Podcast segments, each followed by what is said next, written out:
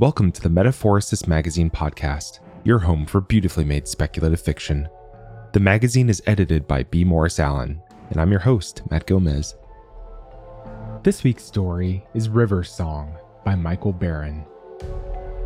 Michael is the vice president of the North Baltimore Chamber of the Maryland Writers Association. He is a member of the neurodivergent community, and his experiences inspire his writing. When he is not writing or reading, he is either training for a marathon with his wife or working as a librarian at the Baltimore County Public Library, where he teaches creative writing classes. He has also undertaken a never ending quest to find the world's greatest hot sauce.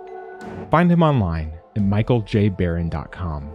That's M I C H A E L J B A R R O N.com or on Twitter at Barron underscore writer. Let's jump in.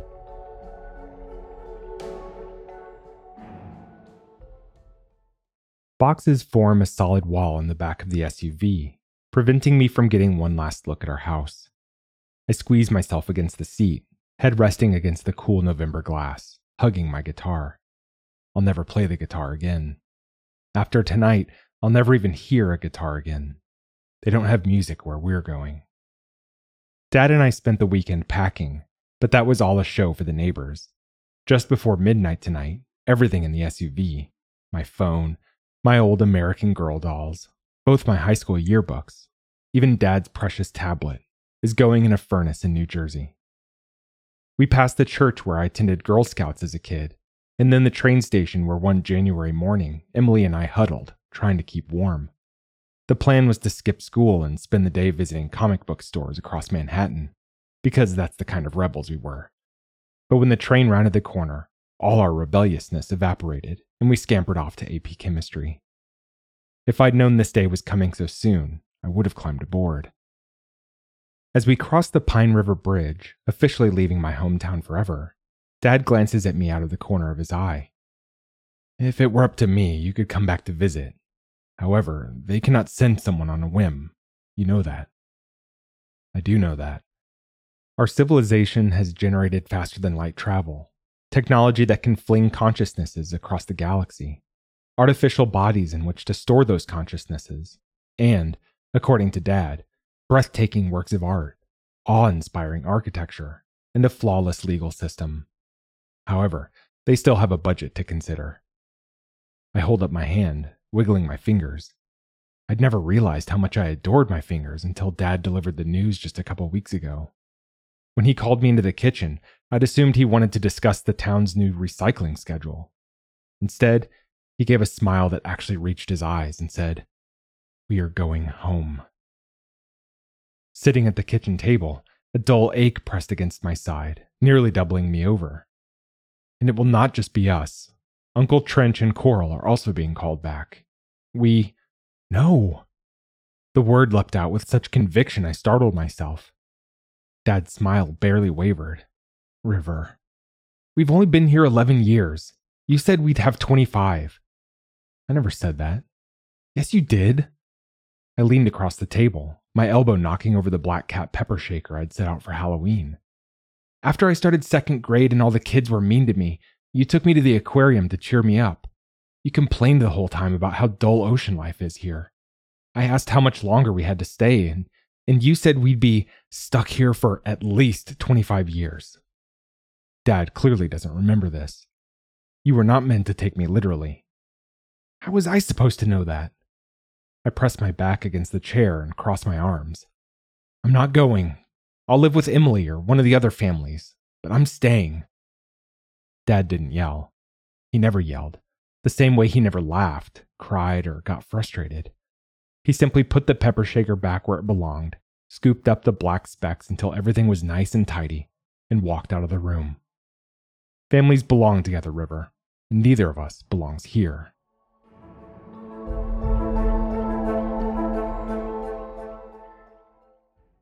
The night after Dad's big announcement, the nightmare came again.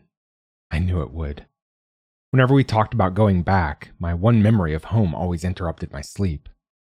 In my one memory, Dad and I swam upwards, faster than I'd ever swum before.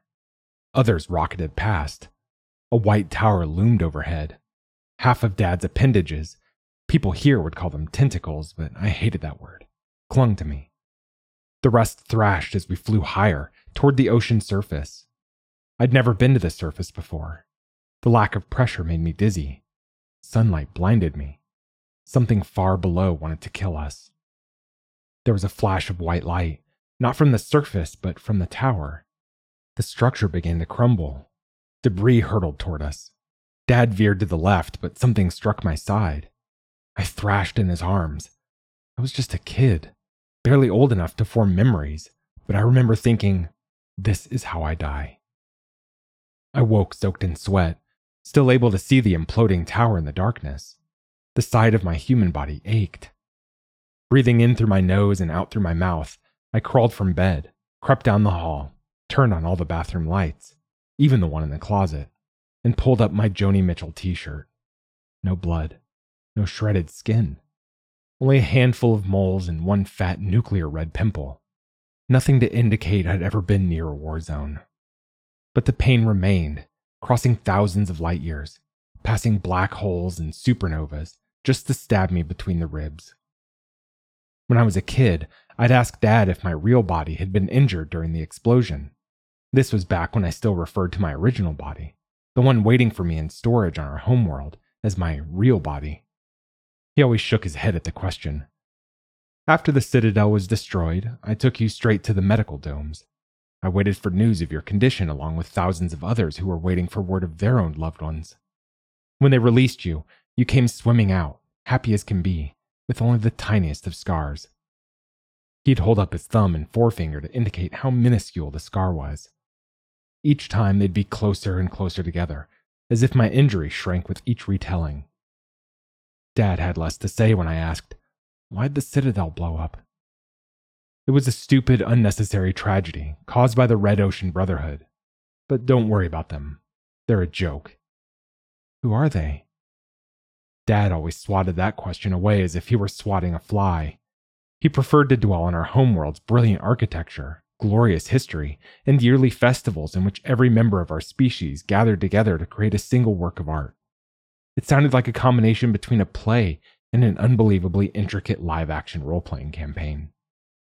It was my cousin Coral who told me all about the Red Ocean Brotherhood. She wasn't my biological cousin, just the daughter of Dad's favorite coworker. One January evening when I was in the fourth grade, Coral and I were hanging out in the backyard, watching the snow fall, while Dad and Uncle Trench sat in the living room playing music on Dad's tablet. Without any precursor, I turned to her and asked, What is the Red Ocean Brotherhood? Dad's bosses had placed Coral's consciousness in a body that appeared to be two years older than mine. She was more than happy to lecture me on things she thought I should know. They're an evil group that thinks everything involving dry land is blasphemous. A bunch of them used to be teachers or politicians, even some scientists. But they swam off into the deepest channels when we started moving to the continents. They think everyone who lives on dry land deserves to die. Are they still around? Of course they are. Before I could ask any follow up questions, she began to lecture me on how I should give up the guitar and stop listening so much to music created by mammals, leaving me to wonder what the Red Ocean Brotherhood would do to someone who'd spent her whole life on dry land.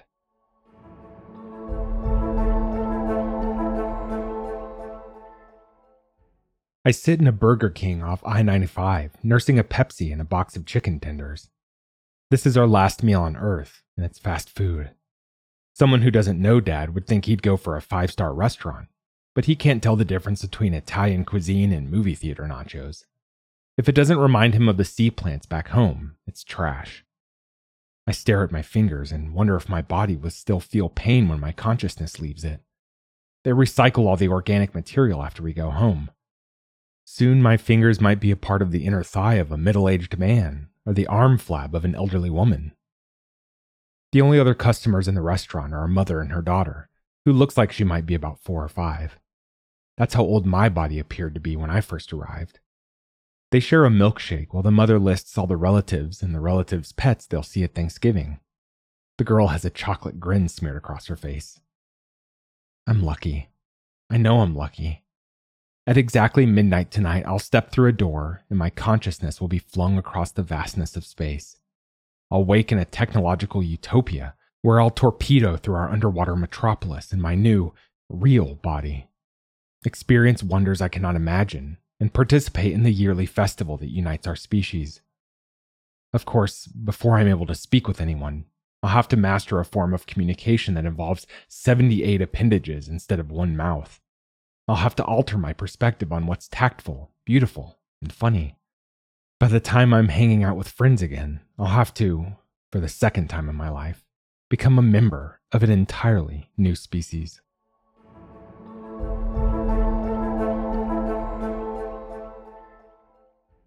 The first of us arrived this world in an actual craft. Apparently, somewhere in the wilds of North Dakota, a silver seashell lies in the middle of a field, marking our initial landing spot. Sorry, it's not Roswell, New Mexico.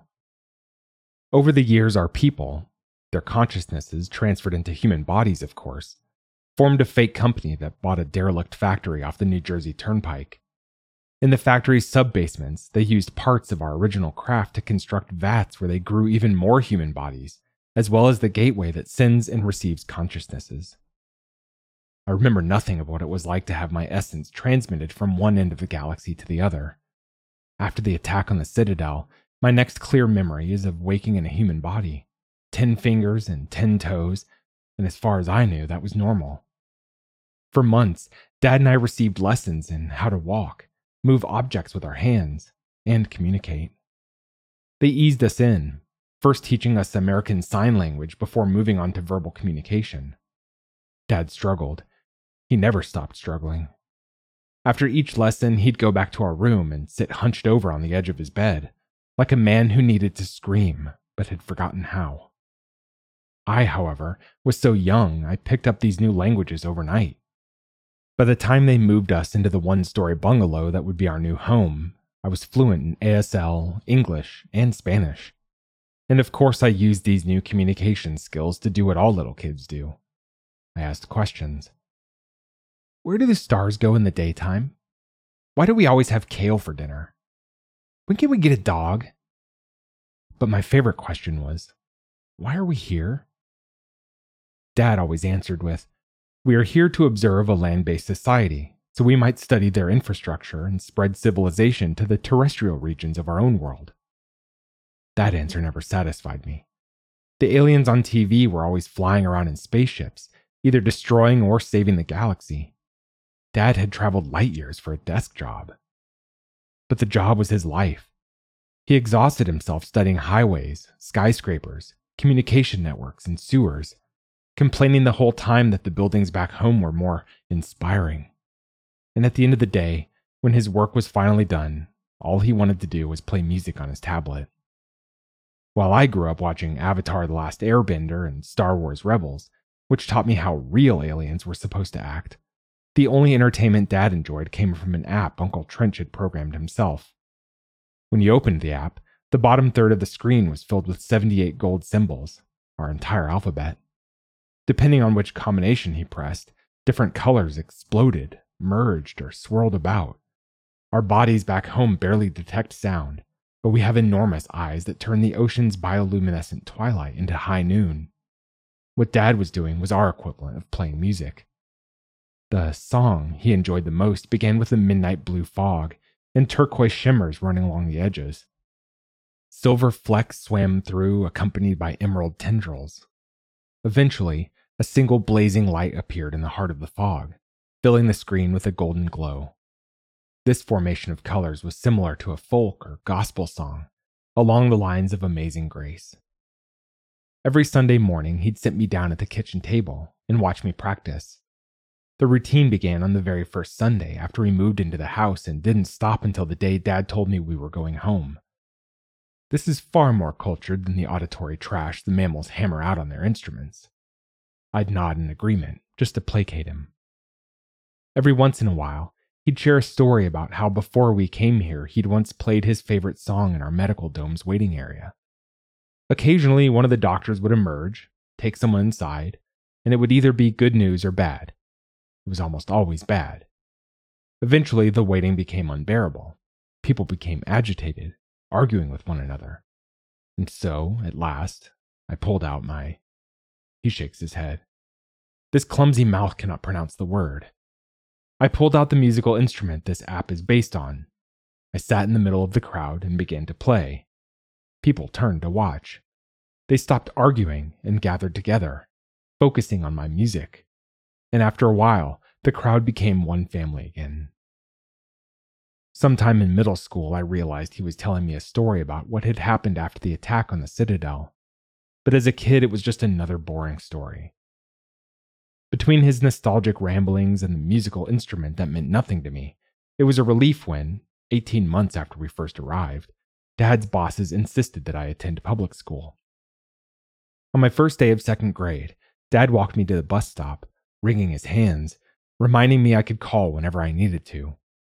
Meanwhile, I skipped along beside him, confident that by the end of the day I'd be best friends with everyone at the school.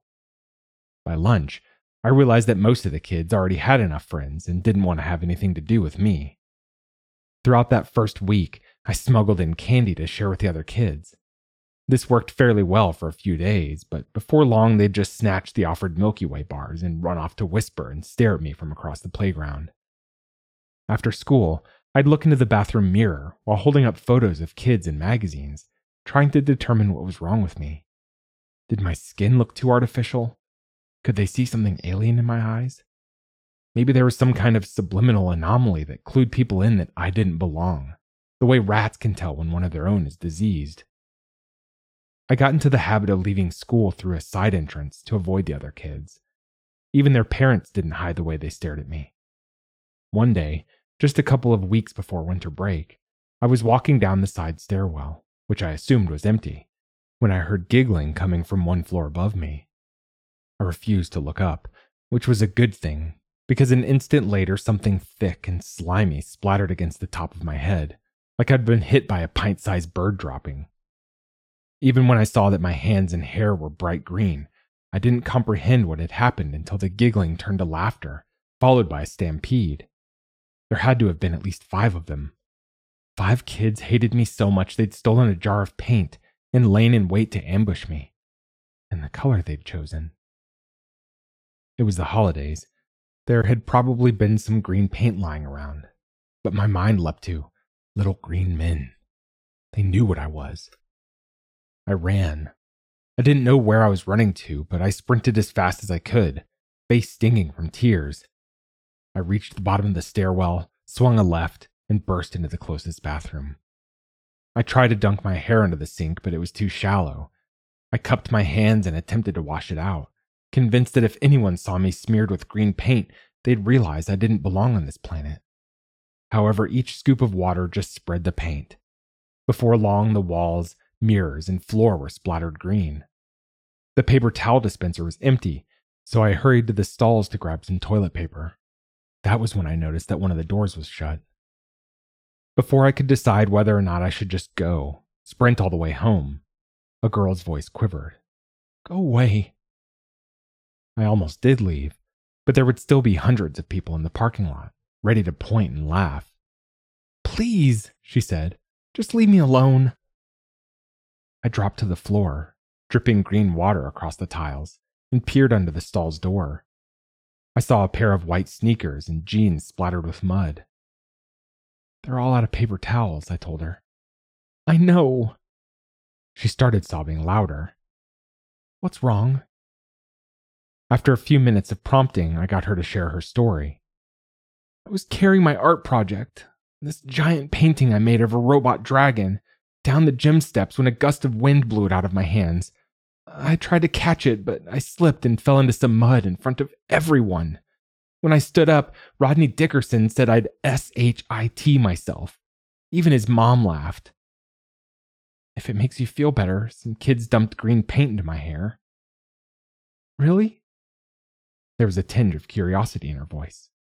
Yeah, that's why the floors look like a leprechaun puked all over it. Gross, she laughed. We both grew quiet for a moment, and then she asked, Can I see your green hair? Um, I stepped back. Guess. The stall door swung open. She was a petite girl with long black hair. I recognized her from the other second grade class, but she was so quiet I'd hardly ever noticed her. To her credit, when she saw my green hair, she did try to stifle her laughter. But the more she kept it in, the pinker her face became, which got me giggling. At last, we both burst into laughter and kept on laughing while she took me over to the sink and helped me wash my hair. Nine years later, Emily and I dyed our hair green to commemorate the way we'd met. Six months after that, Dad called me into the kitchen to tell me we were going home.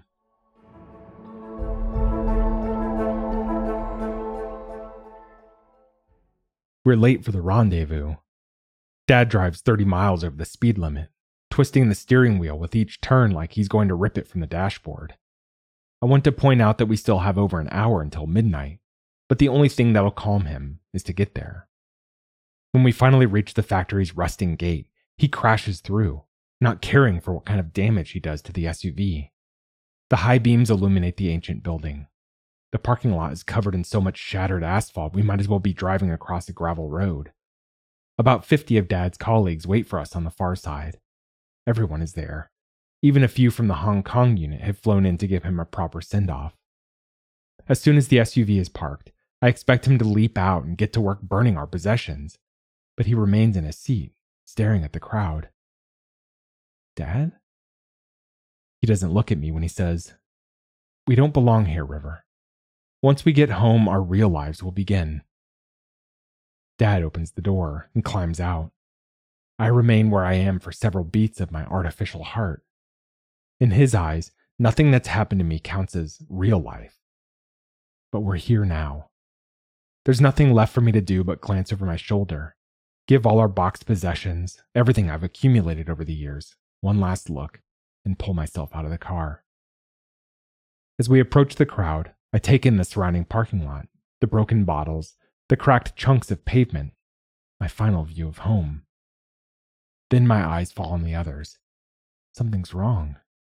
They should be clustered together, applauding, cheering, peering through telescopes, searching for our star. Instead, they're scattered. A few huddle in groups of two or three, but most are solitary. Coral leans against the factory's bay doors, her pale face illuminated by the sickly orange streetlights.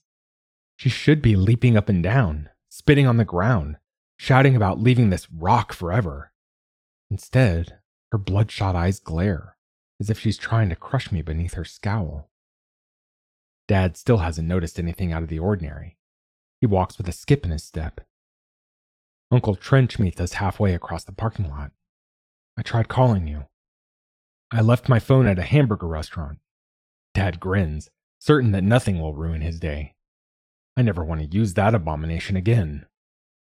Trench speaks so quietly as if he doesn't want to hear his own words. We received a communication. There was an attack. The Red Ocean Brotherhood. He falters, lowering his head. Much of the city has been. We've lost contact.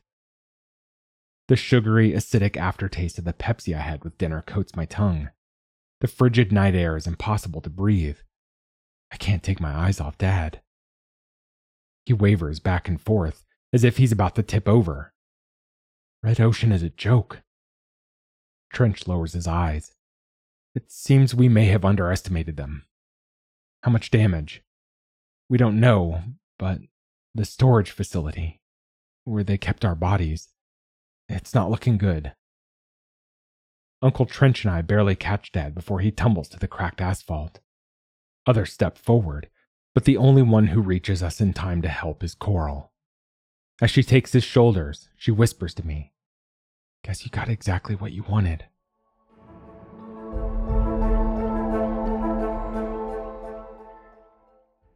Your cousin's kind of a bitch, Emily said behind me. Yeah, I rummaged through the fridge looking for the leftover tofu curry I was going to heat up for dinner. We'd just run into Dad, Uncle Trench, and Coral in the driveway. Emily and I were coming back from the park where the small ragtag group of friends we'd accumulated over the years had been making plans to go to the New York Comic Con in October. Dad and the others didn't bother telling us where they were heading off to. As they passed, Dad and Uncle Trench gave us cordial waves, but Coral walked straight through Emily, knocking her to the ground. My whole family is weird, I said, pulling out the leftovers. Bet they're not as weird as my family, Emily said, wandering into the living room. What's this? Before I could turn, my phone buzzed. It was a text from Uncle Trench. Your father left his instrument hooked up to the projector. He wants you to put it away. The leftovers splattered all over the counter as I sprinted into the living room. A reddish orange glow reflected off Emily's face. She gripped Dad's tablet, pressing random characters, so the projector cast fireballs across the wall. Is this some kind of art app? It's nothing! I rushed at her so fast I slammed my shin against the coffee table. Stifling curses, I said, It's just some dumb game my dad plays. She pressed her palm flat against the keyboard, hitting all 78 characters at once. The projection became a deafening cacophony of crimson, amber, indigo, violet, and silver. How do you play? You don't play it. It's like a visual musical instrument. Never mind, it's stupid. It's incredible. She continued to experiment with the buttons. I reached out to snatch the tablet away, but she was having so much fun I ended up lowering my hands and stepped back to watch her play. One way or another, I showed her how to play the first tune Dad had ever taught me, our equivalent of Twinkle Twinkle Little Star. Blue and silver sparks flashed across the screen. Emily got the hang of it soon enough and we moved on, messing around with the various chords Dad had taught me over the years, even his favorite, the midnight blue with a golden glow. Within a couple of hours, I discovered a combination I was particularly interested in. Silver orbs rained down the screen. When one hit the bottom, it turned green and flew about. As I watched that little green drop twirl among the others, something shifted inside me, as if the colors and images had a voice, and I finally understood what they were saying. Eventually, Emily's mom texted, telling her it was time to come home. I put the projector and the tablet away, and we never played it again. However, at least twice a week for the next month, I'd crawl out of bed in the middle of the night and play the tune we'd discovered. I only stopped after Dad told me we were going home.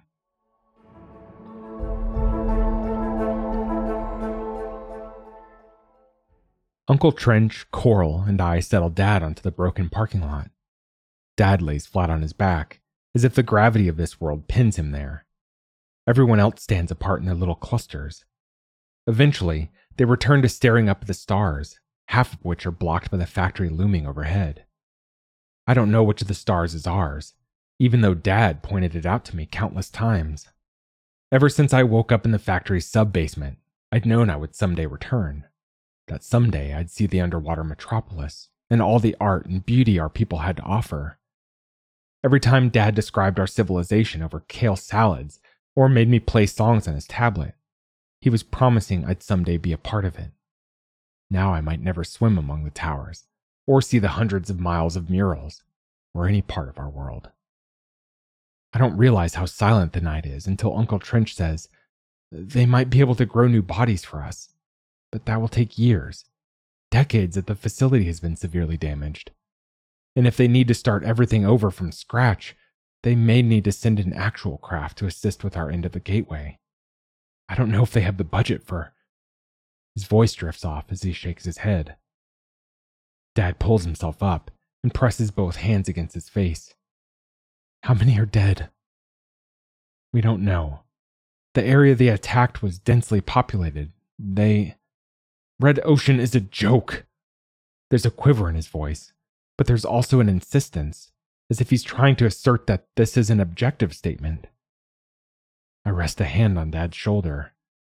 He lowers his hands and turns toward me.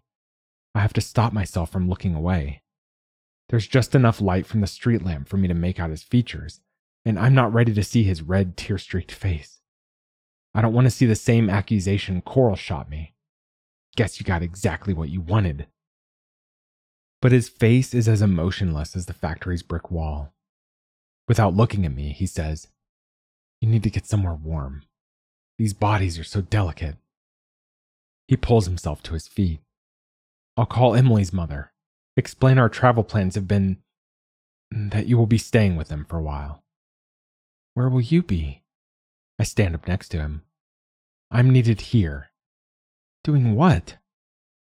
He doesn't answer, but I can already see him burrowed deep in the bowels of the factory, staring at our gateway, willing it to flicker to life, and for all of this to be a silly misunderstanding. Dad walks toward the factory. I'm needed here, River. I step back. Coral isn't wrong. This is what I wanted. Within 24 hours, I'll be back at one of my friends' houses, making extra spicy nachos while having unapologetically geeky conversations about music and comics. I should be performing a mental jig, struggling not to grin from ear to ear that my life will not have to change. However, instead, I find myself staring at the others scattered about, and I feel the old pain press against my side. Right now, at this exact moment, the Red Ocean Brotherhood is reaching across the vastness of space and hurting us, just like they did with the Citadel. I think of the Citadel and consider the story my dad taught me. I burst into a run. Is she ditching us already? Coral asks, loud enough for everyone to hear. I run across the cracked asphalt until I reach the SUV. Dad didn't bother closing the driver's side door. I leap inside. Crawling into the back, I work my way through a conglomeration of clothes, old toys, books, and everything else that made up our lives. At last, I find what I'm looking for in a small white tub. By the time I pull myself out of the car, Dad has nearly reached the factory's bay doors. He walks as if there is no life above his waist. He's ready to slump over before the gateway and stare into the shadows beyond the dead gray metal, waiting for a response that will never come. I open the white tub, place his projector on the SUV's hood, and flick it on, connecting with his tablet. Wait! I shout. Look! He turns as I open the app, illuminating his face with a two story square of light cast against the factory's wall. I hit a random gold character. Colors explode. For a moment, all I produce is a mad cacophony of oranges, reds, and golds. Then I really begin to play, tapping the chords Dad had me practice every Sunday morning for 11 years. It isn't perfect. I've never been talented at playing Dad's music. At first, the blues are too light, then they're too purple. At last, I find the perfect shade of midnight. A turquoise aura seeps around the edges. Silver flecks dart this way and that among emerald tendrils. A sunshine yellow glow emerges from the heart of the deep blue fog. One by one, Uncle Trench, Coral, and the rest turn. Red eyes blink in the projector's light. Even more of us emerge from the shadows, making their way across the parking lot. Wrapping their arms around each other, they gather in close, as if the light provides actual warmth. There are not enough silver flecks, and the golden glow still holds a hint of mustard, but I play on. Soon there will be time for us to grieve, and for me to listen. Really listen this time to the stories of the home we may have lost forever. Soon there will be time to move back into my house. There will be time for school, guitar, Emily, and all of my friends. But for now, at this exact moment, we gather together, a family basking in the glow of my dad's favorite song. The song ends, and I can't help myself. I give a little flourish and add my own tune, the one I spent weeks fine tuning. Raindrops fall from the top of the screen. Half become silver, the other half turn gold, but one turns a brilliant green. The same shade of green as the paint the kids dumped on me. The silver and gold raindrops drift to opposite ends of the screen, while the green one zips in, around, and among them, impossibly fast, becoming a blur, filling the screen. I jump at a sound I've never heard before. Dad stands directly behind me. He's laughing, but he's also crying. In the projector's fading light, I see his face streaked with tears. He pulls me into an embrace that's as tight as the grip he held me in when he was trying to protect me from the Citadel's collapse. Dad presses his face into my hair and sobs.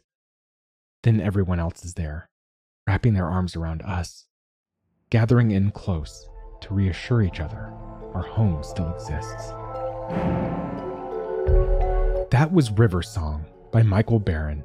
Thanks for listening. If you enjoyed this episode, we'd love it if you'd leave us a five star review on Apple Podcasts, Spotify, or whatever platform you listen to us on. Or, better yet, share the magazine and podcast with a friend.